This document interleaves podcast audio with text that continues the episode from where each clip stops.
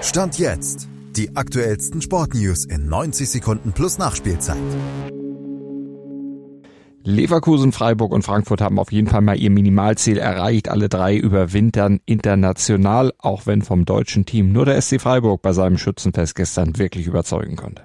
Offensiv harmlos, weil gegen kompakt stehende Gegner lange ohne Durchschlagskraft, so mühte sich Bayer Leverkusen bei Karabakh Akdam bis in die Nachspielzeit ergebnislos, ehe ihnen in der 90. plus 4 dann noch ein Handelfmeter zugesprochen wurde, den Victor Boniface dann zum eher schmeichelhaften 1 zu 0 Sieg verwandelte. Unterm Strich aber egal, denn was zählt ist letztlich nur der Sieg, der 15. im 16. Pflichtspiel der Saison und durch den qualifiziert sich Leverkusen schon im vierten Gruppenspiel vorzeitig für die K.O.-Runde der Europa League. Auch der Gruppensieg und damit der direkte Achtelfinaleinzug sind Bayer kaum noch zu nehmen. Ebenfalls in Europa überwintern darf Eintracht Frankfurt, allerdings in der Conference League.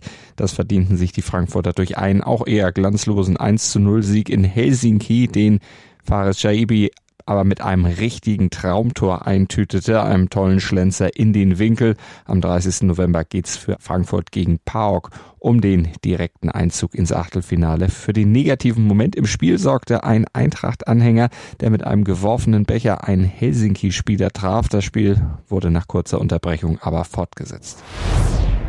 Der überzeugendste Sieg der deutschen Dreier-Kombo gelang dem SC Freiburg in der Europa League gegen Topola aus Serbien. 5-0 hieß es am Ende nach einer gehörigen Leistungssteigerung in Halbzeit 2 gegen offensiv allerdings auch sehr harmlose und defensiv extrem anfällige Gegner. Die zeigten, warum sie auf dem letzten Gruppenplatz liegen.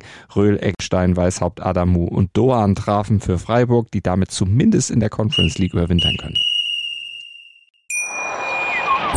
Wie baut man eine harmonische Beziehung zu seinem Hund auf? Puh, gar nicht so leicht. Und deshalb frage ich nach, wie es anderen Hundeeltern gelingt, beziehungsweise wie die daran arbeiten. Bei Iswas Dog reden wir dann drüber. Alle 14 Tage neu mit mir, Malte Asmus und unserer Expertin für eine harmonische Mensch-Hund-Beziehung, Melanie Lippisch. Iswas Dog mit Malte Asmus. Überall, wo es Podcasts gibt.